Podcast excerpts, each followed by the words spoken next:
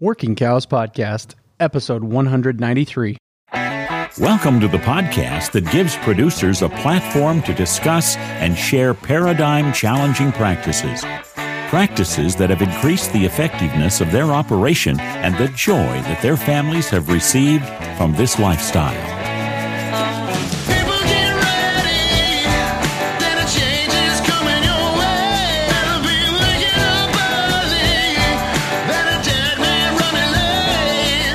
Howdy, everybody. It's Clay Conry, host of the Working Cows Podcast, here with another episode for you guys, powered by the Global Ag Network. And this episode is brought to you by Performance Beef. I want to share a quick note with you about how Performance Beef is helping Greg Williams on his operation. How do you manage data for your cattle business? Pen and paper or complicated programs? There's an easier way. Hear how Performance Beef has helped Greg Williams simplify his cattle operation. Before I switched to Performance Beef, it was an absolute circus. It was a cobbled up, pen and paper, didn't know where I was sitting, mess. I know on a day in, day out basis what my break even is, how many cattle I've lost, what my feed cost is. On a daily basis, I know I can print that report page and I know exactly where I'm setting that day.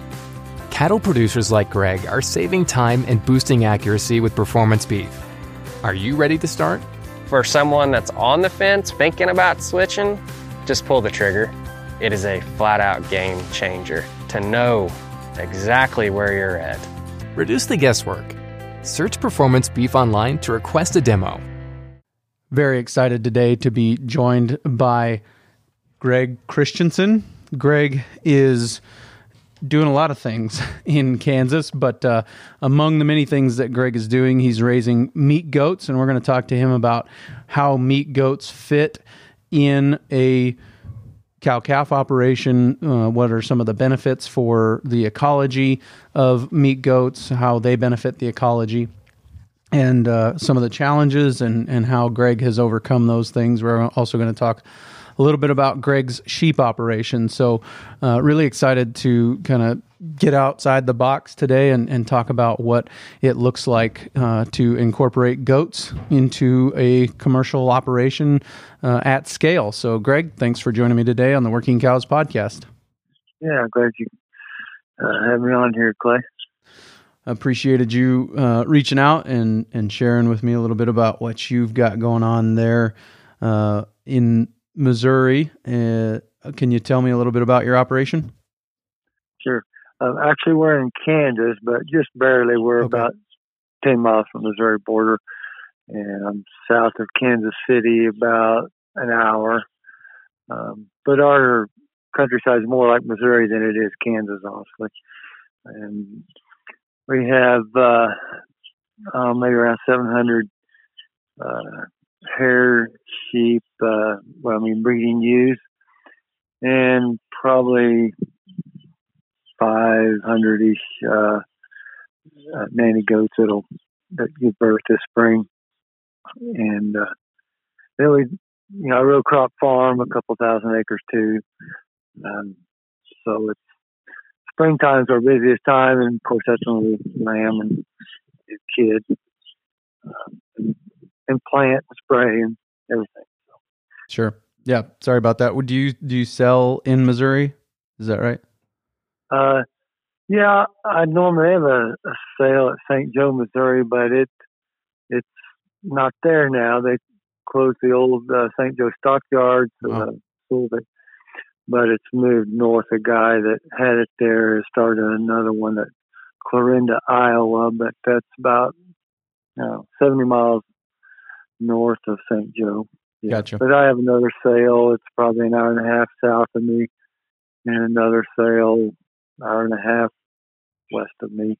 It's not hard to sell at all. I mean, sure. Yeah, that was uh, the... one of the videos uh, on your great YouTube channel uh, was of sale day, and it was at Saint Joseph. So I got I got my wires yeah. crossed there about Kansas and Missouri, I guess. Sure, no, no, but yeah, we haul them up there. But Uh, for all practical purpose, you might say we're in Missouri. just, yeah. Like I went to Wally Olson's marketing school in Claremore, Oklahoma, and it's in it. Yeah. All that kind of country uh, is pretty similar. I mean, it's it's not geographically yep. separated by, very far. It's just a line there that says, no, now you're in Missouri. So it's it's all kind yep. of similar country. Exactly. So a lot yeah. more moisture and, and uh, you know, growing a lot of grass and, and that kind of stuff. And, and I guess one of the things that maybe people in the West think about uh, is, um, you know, the susceptibility to parasite issues and, and those kinds of things. Uh, is the, the hair sheep, part of the motivation for the hair sheep is that they're more resistant to parasite load? Um, well, I'd have to say, yeah, that, that is um, part of it, but Uh, I started with goats probably uh, maybe eighteen years ago, and where I've had goats, they've uh, pretty much eaten all the brush and things there, and it made it better sheep pasture. Mm. So um, that's when, about four, maybe five years ago, I started getting into the hair sheep. And we put those on our pastures that we used to have goats on, and then we have our goats on a lot of places that maybe other people's pastures that, that they have cattle on, but they want some kind of brush control. They don't want to have to, to mow it or spray it or just, uh, you know, buck brush take it over, or hedge or locust. So we move a lot of goats. We have several on other people's place, and I have some on on my own note too. Yes.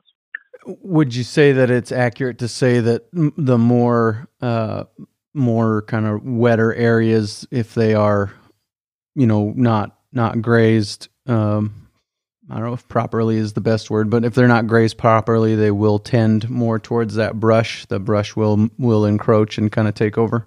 Yeah. I mean, especially in our area, I'd say, um, I think of it as any place maybe east of I thirty-five highway goes up there through uh, kind of middle of Kansas. Any place east of that, uh, probably East Coast even, just we're just susceptible to get brush to take over the pasture. Um, and, yeah, it's probably because most of them aren't grazed properly. Um, and we get a lot of rainfall. And um, so, so, yeah, it's a common practice around here to to mow a pasture to get rid of the brush or to spray it. Um, man, you let it go, you know, one year, two years, and it just gets too big. You can't mow it, you know. But uh, the, the goats are really a good control method. It's not quick, but it's steady. What uh, what kind of timeline do you think of as far as getting, you know, you said turning that into sheep pasture? You, over that period of time, was that, did it take that fourteen years? You said about eighteen years ago, I think you had goats, and then about four years you had yeah. you had sheep. Was it, did it take that long to get that brush under control? No, I probably I would say not.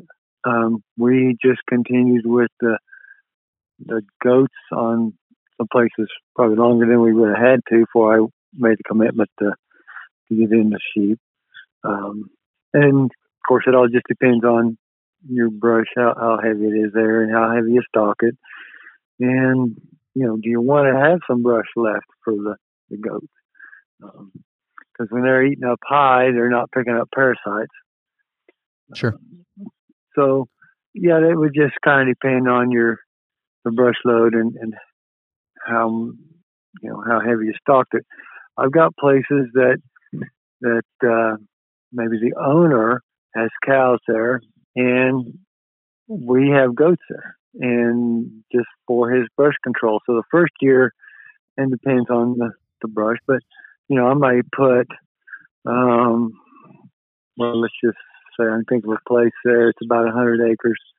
In the first year, I might have put eighty nannies there that were, you know, raising kids. And then uh, as you, you, get more of the brush eaten down, eaten down. Maybe the next year, not as many, or maybe a couple, three years. And then, and then now, see, like I've had that particular place, this deal with this guy for, I don't know, over ten years, I'm sure. And we kind of keep just a maintenance crew there, maybe about, oh, I don't know, thirty, forty. Um, maybe we just put some yearlings on there, some smaller ones were just growing up before they they kid.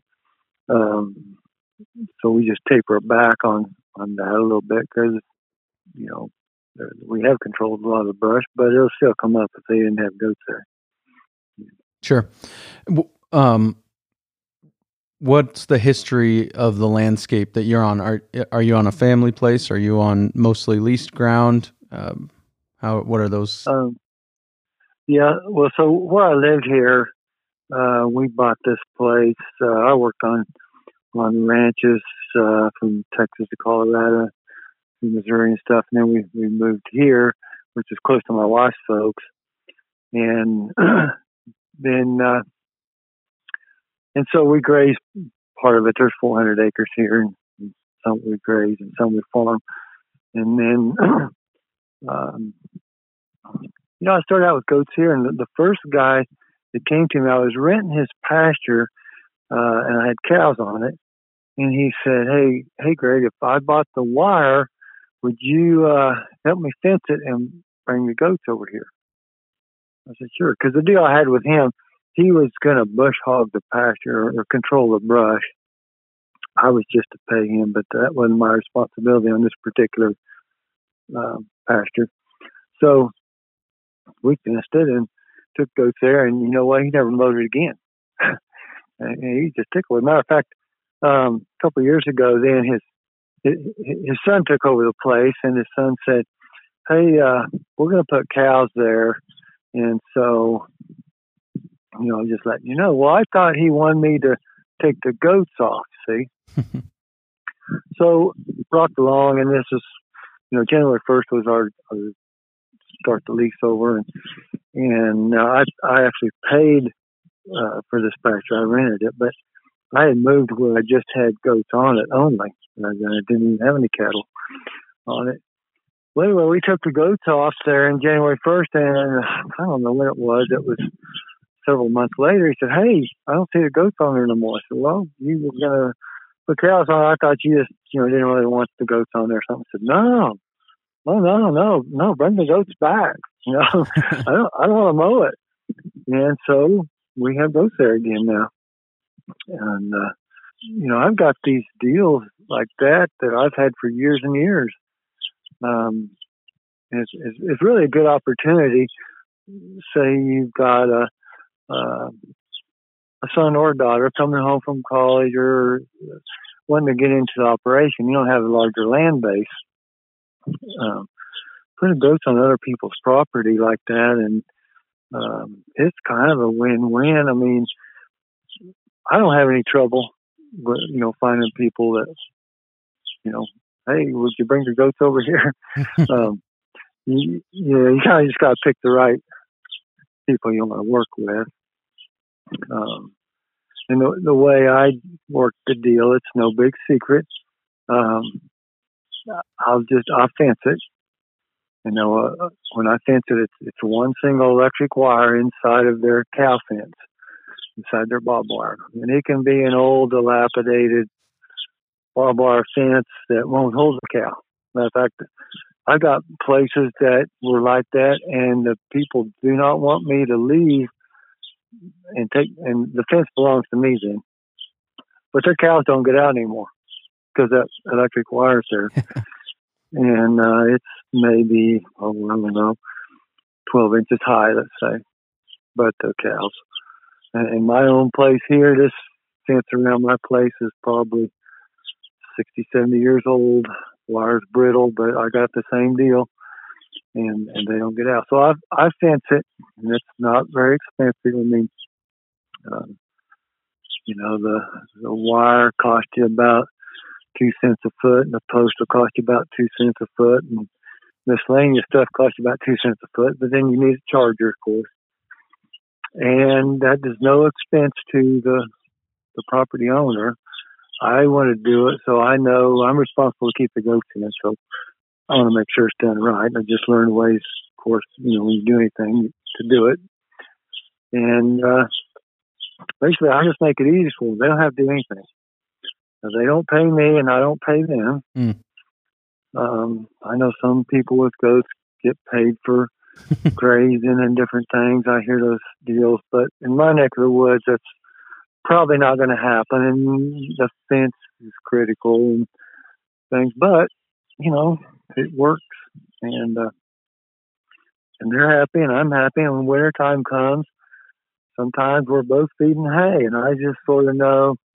I'll tell you, I got one hundred goats there, and I sort of know how much one hundred goats eat. And I'll take hay out, and if his cows eat some of my hay, and my goats eat some of his hay, we just get along. So you, you got to have somebody that you can work with.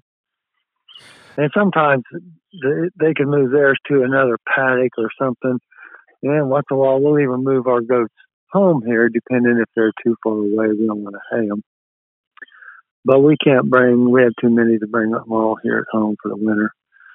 Um, so, yeah.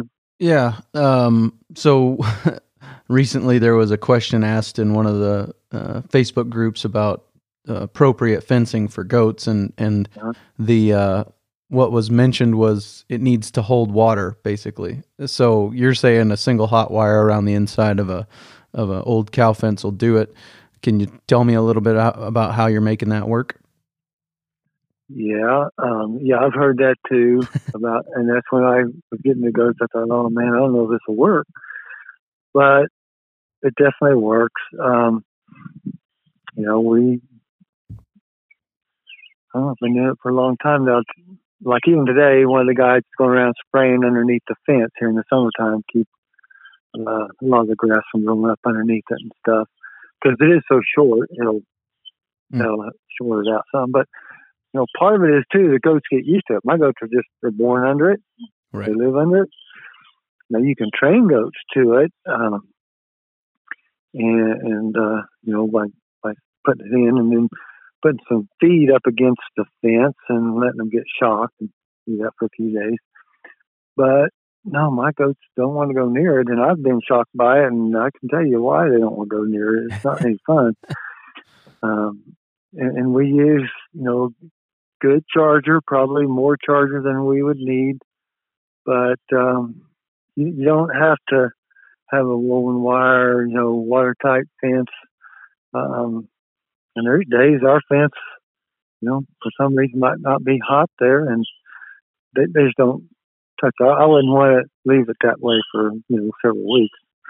But, um, and I've got emails and stuff from people saying, you know, hey, um, you know, I did just what you said, and I put this twelve and a half gauge high tensile wire around the perimeter there, um, and my goats keep getting out. And I said, well, part of the secret to this is that they have enough to eat there. Mm-hmm. Um, and they said, oh, well, I, I got pretty good grass and stuff. And I said, well, I'll tell you what, you you go out there, you take a, uh, we used to get a brown paper bag, but now it's a white plastic bag maybe, and, and you fill that up with grass, just picking it with your hand, or forage, or whatever kind of stuff they're eating. And, and you call me back when you're done. He said, well, what do you mean? I said, well, I want to know how long it takes you to fill that bag up. And And, well, I don't know. It, it might take me quite a while, you know, but, so, well, that's how much each goat needs every day is, you know, a big hmm. um, brown paper bag of, of forage and forage that they like. And we're not talking about the old stuff that they walk around. And, uh, you know, I might ask them, you know, what's on the other side of your fence that they keep getting out? Well, you know, maybe it's an alfalfa field or a soybean field. Or, well, I mean, you know, that's it doesn't work that way. You do have to keep enough good forage in front of them, stuff they like. I mean, and they can eat fescue or, or native grass. I mean, they it's not their favorite, but they will eat that. You know, and, and have good hot charger on it. I, I've got probably several YouTube videos up under Grandview Livestock that show we're fencing. So, uh, our charging system, you know, we may, if we have a place we can plug into one ten, then we'll have a plug-in charger. But we have several um, solar chargers, but we have built them because you couldn't buy one. Well, back when we started, you couldn't. You might now. You couldn't buy, you know, more than, I mean, like we're using maybe a twelve-joule charger. Uh, so it takes a bigger solar, pan- solar panel. And so we just build a, with the solar panel in the, the box and put a controller in it. And, um, you know, that might cost you a thousand dollars, but, you know, I mean, it's going to last you several years. So yeah, don't be afraid to spend money on a charger. Here at home, I don't know how many miles of wire we would have under this charger. Um, it's a, well, it was a twenty-joule charger, but then it, I had to get it fixed here uh, last year, and I sent it to uh, a guy up uh, Excelsior Springs, Missouri, I believe, that fixed them. I just found him on the internet. Mm-hmm. Well, when he fixed it, I said, "Hey, um, can you can you give that thing more power?" Oh yeah, yeah. So when I got it back, I, I I talked to him. I said, "So how much power it have now?" He said, "Oh, I don't have no way of testing it. It might be twice as much. It's going to be at least it's thirty to forty joules, you know." Oh, okay. Well, that's perfect. Extra charge behind your wire is just a peace of mind. Um, but honestly, we, we seldom get a goat out. And there's places that we have two-wire fence where maybe we don't have a back fence. Because I'll graze, oh, on my place here, maybe I'll graze some corn stalks or cover crop or something that we don't have, you know, with barbed wire around it. But they don't, they don't bother it. They don't get out. A lot of times we'll turn the barbed wire off because we're getting too much of a resistance uh, grass or or something growing up on that bottom. So it's just a one wire, but they don't know that. Mm-hmm. And that's the subdivision, or is that the going around? No, uh, well, that particular that would be going around the outside when we're when we're grazing. Uh, oh, this, this crop field here, oh, east of my east of my house, but. And then we have some subdivision fences. Now, we were putting those up there a couple of years ago, and we put up three wires. And we probably could have got by with two, but you're doing it, and really the cost isn't that much. We won't put another wire up and run that maybe along the stretch, you know. Here.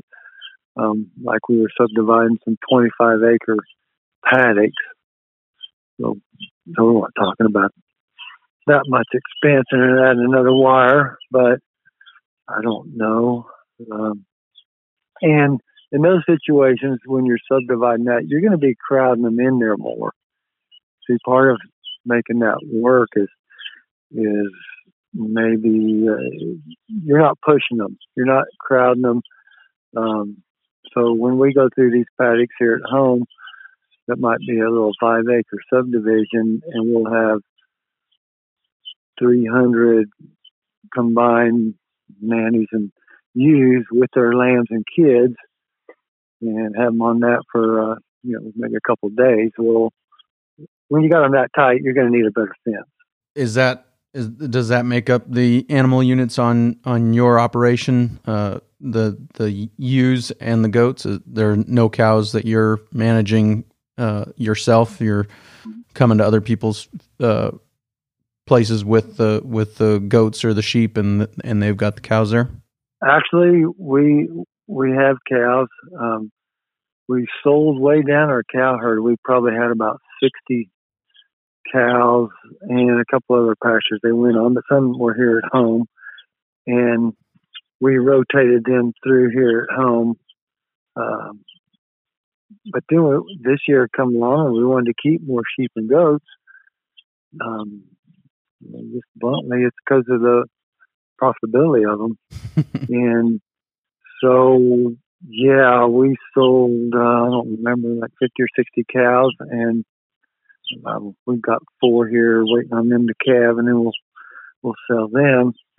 Um, so, like right now, in the springtime here, you got plenty of grass. It just blows up, and you can't keep up with it. You know, and so I'm thinking, man, we, we should have kept more of our cows.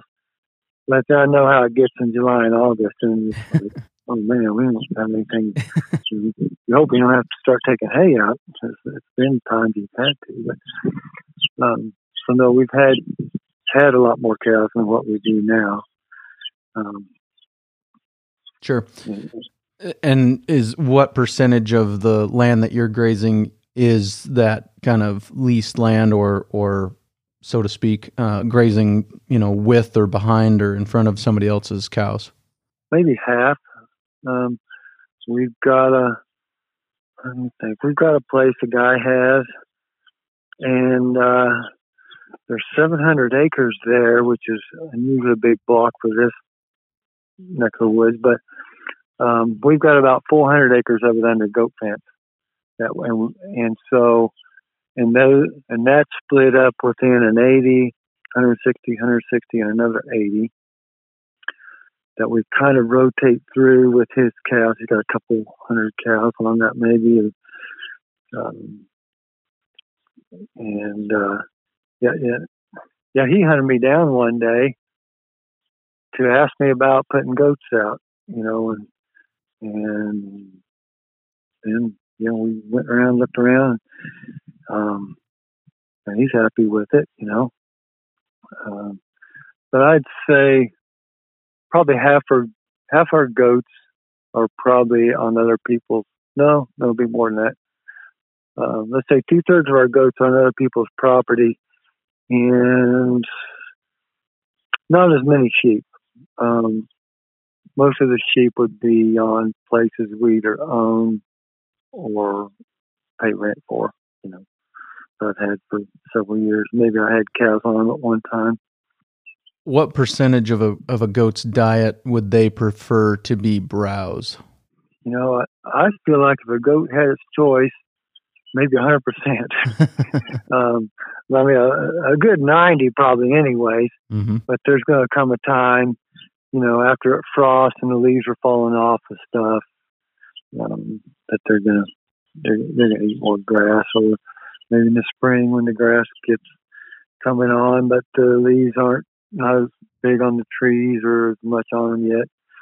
They're, they're gonna eat a little more grass, but um, and really they they prefer um, and, and anything with stickers on it. Seems like that's what they like: blackberries, um, hedge trees, locust trees. Um, multiplier rose bushes, I mean, all that stuff you pay money to to try to get rid of.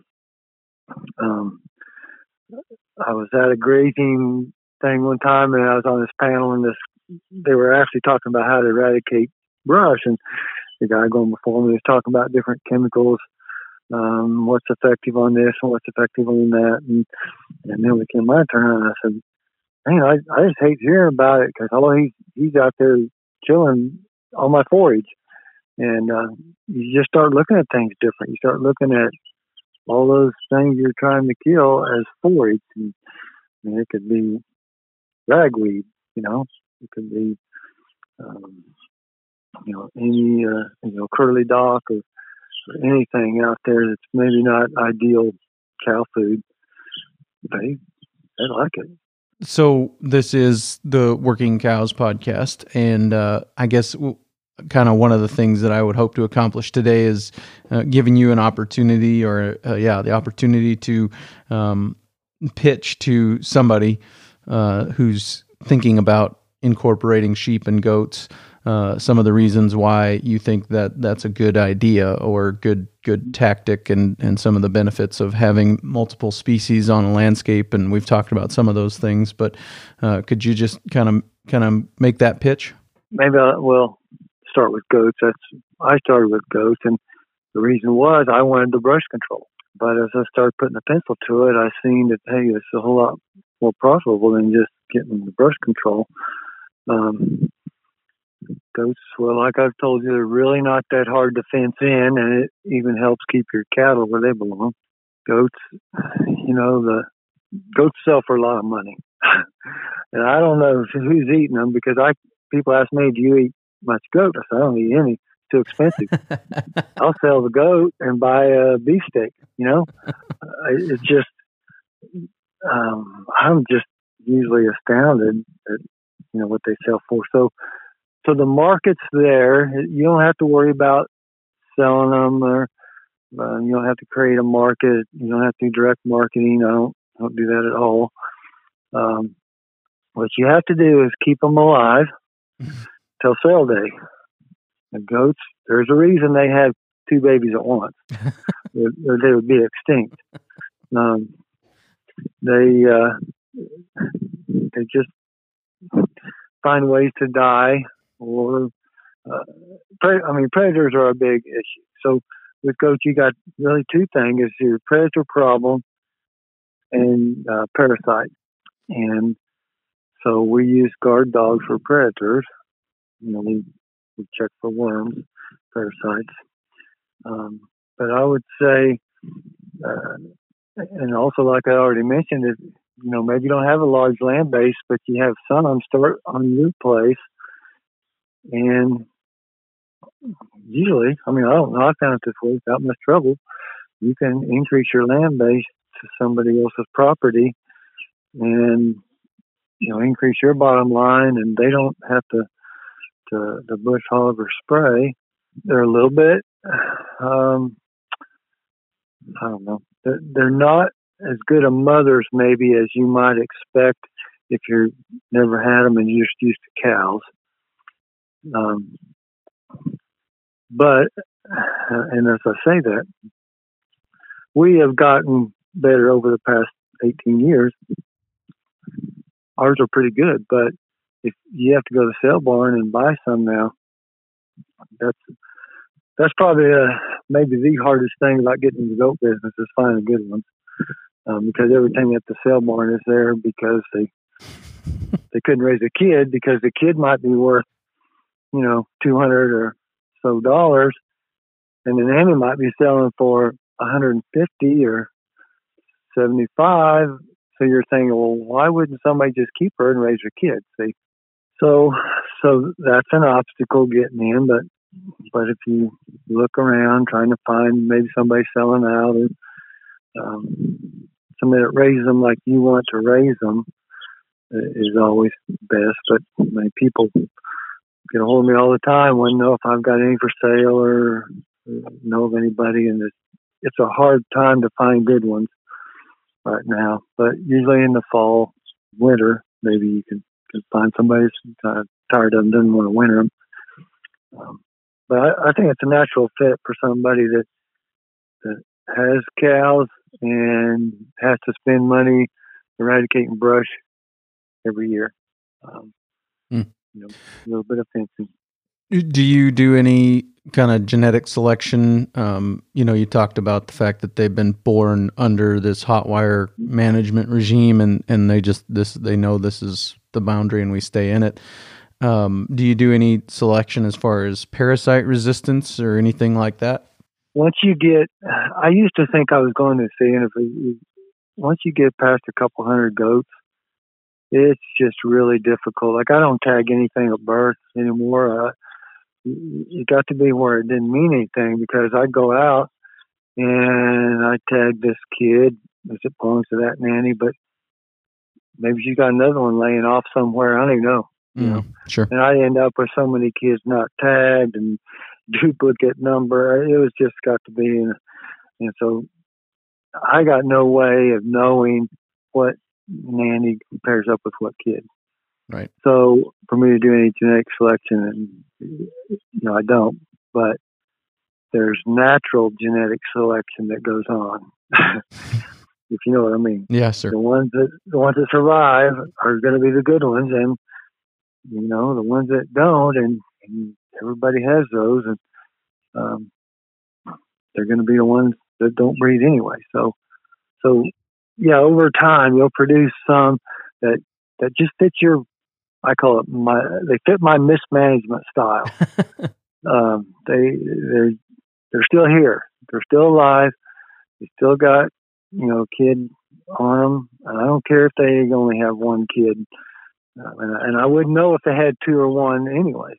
Yep. So when I get them in, I, I mean, I don't even know how many I got out there right now, as far as kids. But here in, uh, let's say, by the fourth of July, around there sometime. We'll we'll bring them in. We got you got to castrate the, uh, the males, because much after that they'll start breeding the moms out there. See. Yep. And so uh, um, we'll get them in, and we'll get a count then. You know, but uh, that's the first time that I'll know. I mean, you know, you'll get a suspicion, but you know, did we get, you know, one point five percent or or how good we've done or not good. Um, so I guess to answer your question, I don't do it, but na- nature does it for me.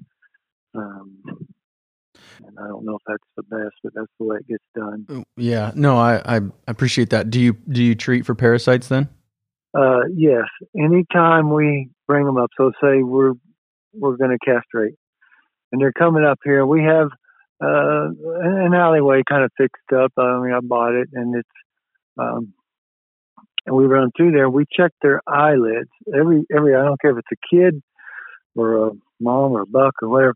Um, and, and it's called FAMACHA. Um, mm-hmm. And you you know if their eyelids are kind of pale, and there's an eye chart, but after a while you look at so many, you just sort of know. And we worm off of that. We don't worm anybody that doesn't need it, because you're going to run into your wormer resistance, um, you know, fairly quickly if you just go through and worm everybody, which is what you know we used to do, you know, years and years ago. Um, but that's kind of the latest: is the Jesus FAMACHA score and worm the ones that need it. And and so we'll will we use three different wormers together. I mean, when I say together, we don't put them in the same bottle. We have three drench guns. Mm-hmm. And we use, you know, okay, if this needs it, it gets all three. You know, it doesn't just get one because it's not really too bad. No, everybody that needs it gets gets all three. And so, um, and that's, uh, there's a guy, uh, Doctor Kaplan, Um, which I heard speak at a deal one time, I was talking about that, and so I've just followed that regiment. Um, and it will also help keep you from getting resistance built up to one particular wormer. Sure. Um, it used to be recommended we use one, and then when it's no good, get resistance, we use another one. But no, he proved and, and has statistics to show that no, you use all three of them together, and and you will probably break some resistance that you have, and and keep from getting resistance quick. Because there's just nothing. After you get resistance to three major types of wounds, there's nothing really left to give. Right. What what percentage of them are getting a wormer uh, get, uh, at an average run through the alleyway? Mm-hmm. I would say on, on goats, um, now this has been a really wet spring, and that's going to make a difference, of course.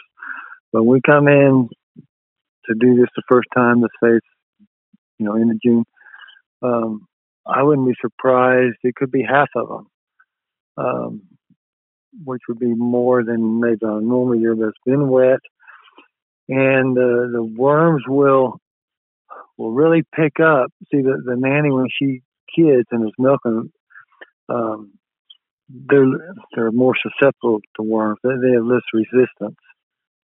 And so that's probably our heaviest womb load of the year. And then any other given time, so say we're in, uh, oh, I don't know, first of September, we're weaning the kids, and we'll check them. And it's not going to be that many. It might be, I mean, let's just say a third. Um, now, sheep, or hair sheep, uh, and ours are mostly Katahdin. Um, it, honestly, it's, It's rare that we worm a ewe. Um, well, I mean, I'd say we might get, you know, let's say it's the same time of year, end of June, same situation.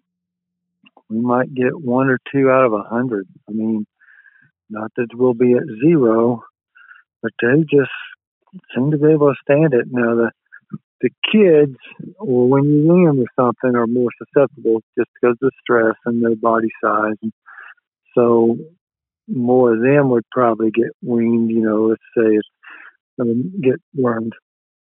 Let's say we weaned them, and it's now um, October. Maybe one out of ten of those those lambs, the goats is going to be higher than that. It just always are. What percentage of the year would you say your goats are, and I don't know a better term for this, but you mentioned earlier you don't pay them I and, and they don't pay me for the goat grazing. What percentage of the year would you say your, your goats are neutral grazing? Well, they stay on, uh, most of those places, they stay there all year long. Um, they kid there, um, they stay there, we wean the kids, they stay there. Um, they need some hay in the wintertime. They stay there. Um, so, you know, we got those deals. Now, if there's some, there's we have some that's, um, I don't know, eight or ten miles away from home. It just gets to be a hassle taking hay that far and such. And, and he's usually got some cows there that he's feeding. He'll just bring them home. Um, we've got room just to stack those here. And, but most of the places, they're just, they, they stay there all year long. And, and I've had those places for you know, several years. Um, we've done it that way. So it makes, you know, it makes that end of it pretty, pretty cheap. Right. Um, How much hay do they eat a year? Uh, do you um, got any idea? Normally, let's say we wouldn't start feeding much until January. Um, hopefully the place we have, whether it's our own or or somebody else's, has enough I don't know, stock crop fescue or stuff that's growed up there uh, till January. And then, so we got January, February, March, and maybe part of April. So let's say it's one hundred days, might be one hundred twenty. I kind of just figure four pounds a head per day on that nanny. But it may not be quite that much because they don't just jump on full feed, you know, January mm-hmm. first, and and then grass start greening up, and they'll eat less and less hay in the spring. Um, I actually have a, a spreadsheet, um, and I have some of those figures on that that I've sent to people. And well, you're probably familiar with uh, On Pasture. Mm-hmm. Um, I think she. Uh, I think she had that up last week. Mm. And then you can download that off of On Pasture's website too. Um, but, uh, yeah, Kathy, um, yeah, she put that, that spreadsheet up. And anyway, on there, and you can change that number. So I've got a number plugged in there that I kind of use, but you can change that number and you can change your cost, and maybe you're feeding them a little bit of grain or something else. And, and uh, you know, one of the, the nice thing about, about goats and, and sheep, now we only kid once a year. And so, you know, we're, we're kidding, we're weaning that kid. Let's say it's a, oh, it could, it could be first of September or something, whenever we have time. So, so that nanny has a long time. She's not going to breed back. We're not going to breed until about the first of December. She's got a long time to get in good body shape. You know, we're not like with a cow, you know, you're kind of scrambling, trying to get enough nutrition in her so she'll breed back. She's still got a calf on her sucking. It's nine months gestation. So she can go to more like five months. So you've got a considerable length of time there that they're just raising themselves and doing nothing but eat and brush for you. Um, so that really helps your, your breed back. Um, And then they can go in the winter in better body condition and not require as much feed to keep them there. You know what I mean? Um, so, uh, long answer to your question, but four pounds. That's good. No, I appreciate that. So I think that the future of, um, of ranching in some of that, some of that country just east of the hundredth meridian um, mm-hmm. is incorporating livestock onto onto row crop land, grazing crop aftermath. I think that the future of livestock in those areas specifically is probably somebody who is a facilitator between the owner of the livestock and the landowner, and who's there adding their management to that scenario, moving the cows regularly, um, you know, to and and kind of those kind of things. Do you think that there's a similar opportunity farther east where where there's more of that brushy country um, for people to incorporate goats into existing uh, in, existing beef uh, operations, as far as kind of a facilitator, maybe even between the owner of the goats and the the livestock, or or them owning the goats themselves and bringing the bringing the goats to those those facilities or those those operations? Yeah, yeah. Um, I mean, I, personally, yeah, I think it's a huge opportunity. Um, I I didn't realize it when we first got into goats. I never really thought about that. Um, but yeah, you know, and you've heard this statistic, and I don't know exactly what it is, but a large number of guys with cows, let's just say, are older fellers. That's, you know, close to retirement. Maybe they got a job in town. You know, they don't have time. They don't have time to bush hog their pasture. They sure don't want to take on a goat herd. Um, so yeah, those kind of guys. And if, if you're a person that can can manage the uh, the goats and, and keep them in, that's I mean that's paramount. Nobody wants goats getting out and then the landowner gets called or out with the cow. Um, and uh, manage the, the guardian dogs, and that's another little caveat. You know, you, you got to be able to handle those kind of dogs. Um, yeah, I, I don't see what can stop you. You know, you you've got to be a guy that likes and can get along with people. Um, and you've got to be somebody that can, you know, maybe just let somebody have their way. And you just, you know, I, I just always act like I'm a guest on their place. I'm a guest at their house, and whatever they say goes. And if I got to change something or manage something different, I just try to work it out. You know? So, yeah, I think it's a, a great opportunity for somebody like that. What would you say are some of the challenges uh, to those opportunities? What are some of the things that people should be aware of going into it? I, I, I guess I make it as easy for the landowner or, or cattle owner. Like I say landowner, I've got a place that one guy owns the land, another guy rents it and has the cows, but he likes my goats there, so he doesn't have to control the brush. So I got three people. Um, but uh, so you've got to be able to get along with those people. And, So the challenges might be um, maybe they handle their cattle different than what you think, and and you've got to rotate your goats when they rotate their cows, and like maybe they're just going to call you and say, "Hey, we're going to move our cows today. Um, could you move your goats to the next paddock?" Maybe he didn't like them grazing together, but no, that doesn't hurt anything. But uh, maybe you know it doesn't hurt anything, but then you just have to say, yeah, sure, okay, we'll be over and, and, and as soon as possible, and, and just do it. You know, we, we keep up the electric fence. So if his cows are around some of that electric fence and his cows are that short, maybe there's a short in the fence, is not really where your goats are, but you and you still need to go take care of it. Um, so you just gotta be, I guess, just think like you're you're a guest on that place. Um, you know, if it comes to feeding hay and something like that, you'll just have to work that out. You know, if your goats and his cows are in the same same place, maybe talk about it ahead of time. I don't have any written agreements with people I have this business with. And some people say, oh, you should always have written agreements. And, you know, maybe they were, they're probably right.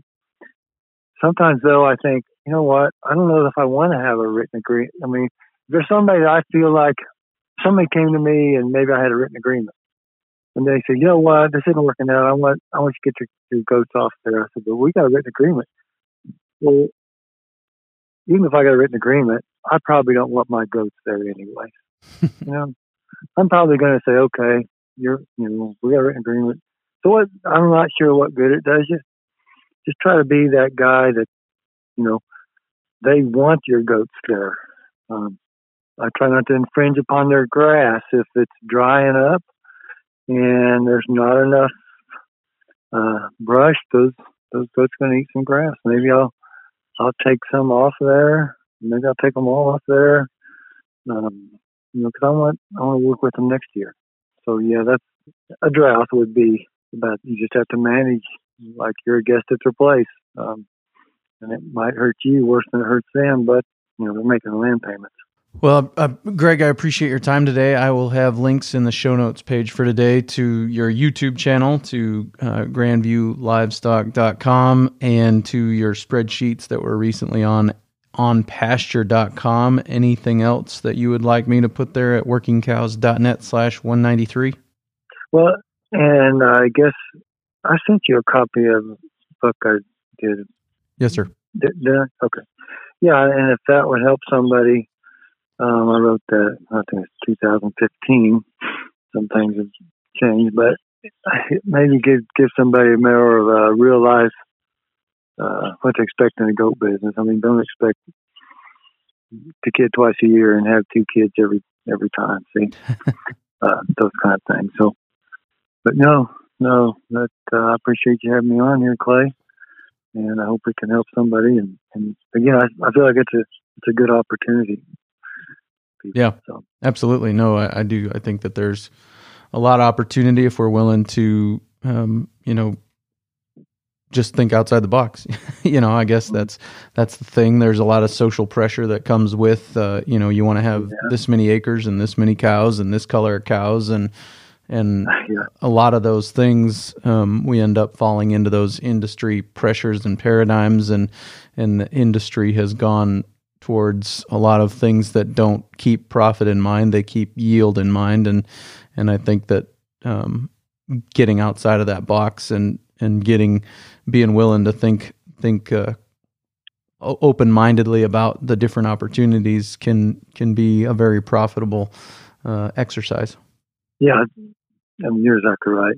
And, and there are those, I don't know. I was always a cow guy.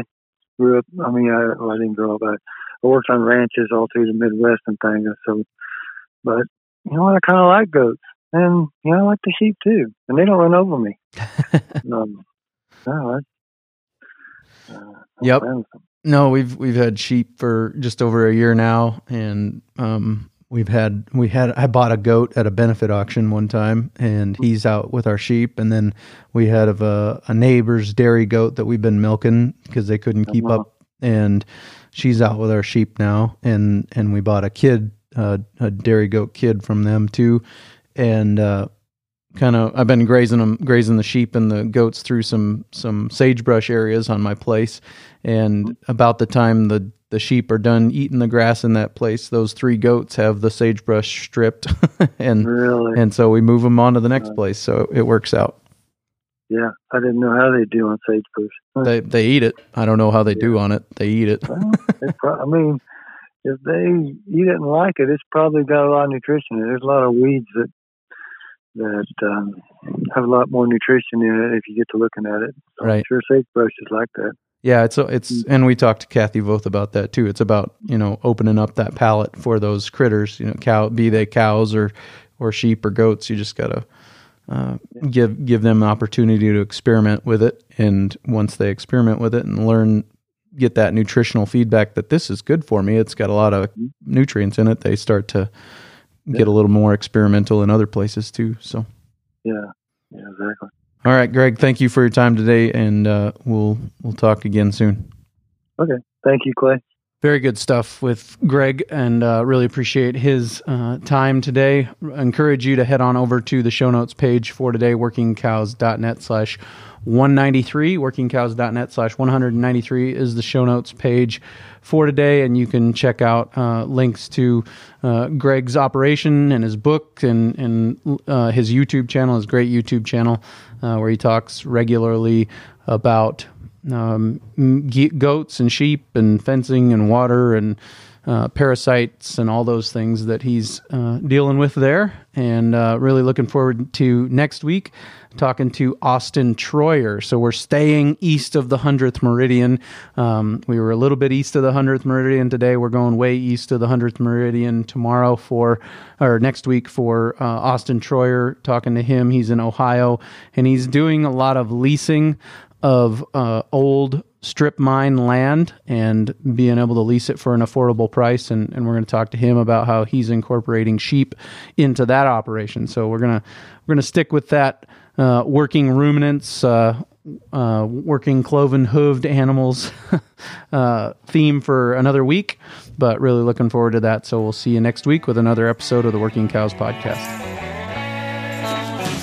We invite you to visit working cows dot net to subscribe to the show via iTunes or Stitcher. You'll also find detailed show notes pages, resources from our guests, and the industry leaders who have influenced them. For more ideas on putting your cows to work for you in a more profitable way, tune in next week.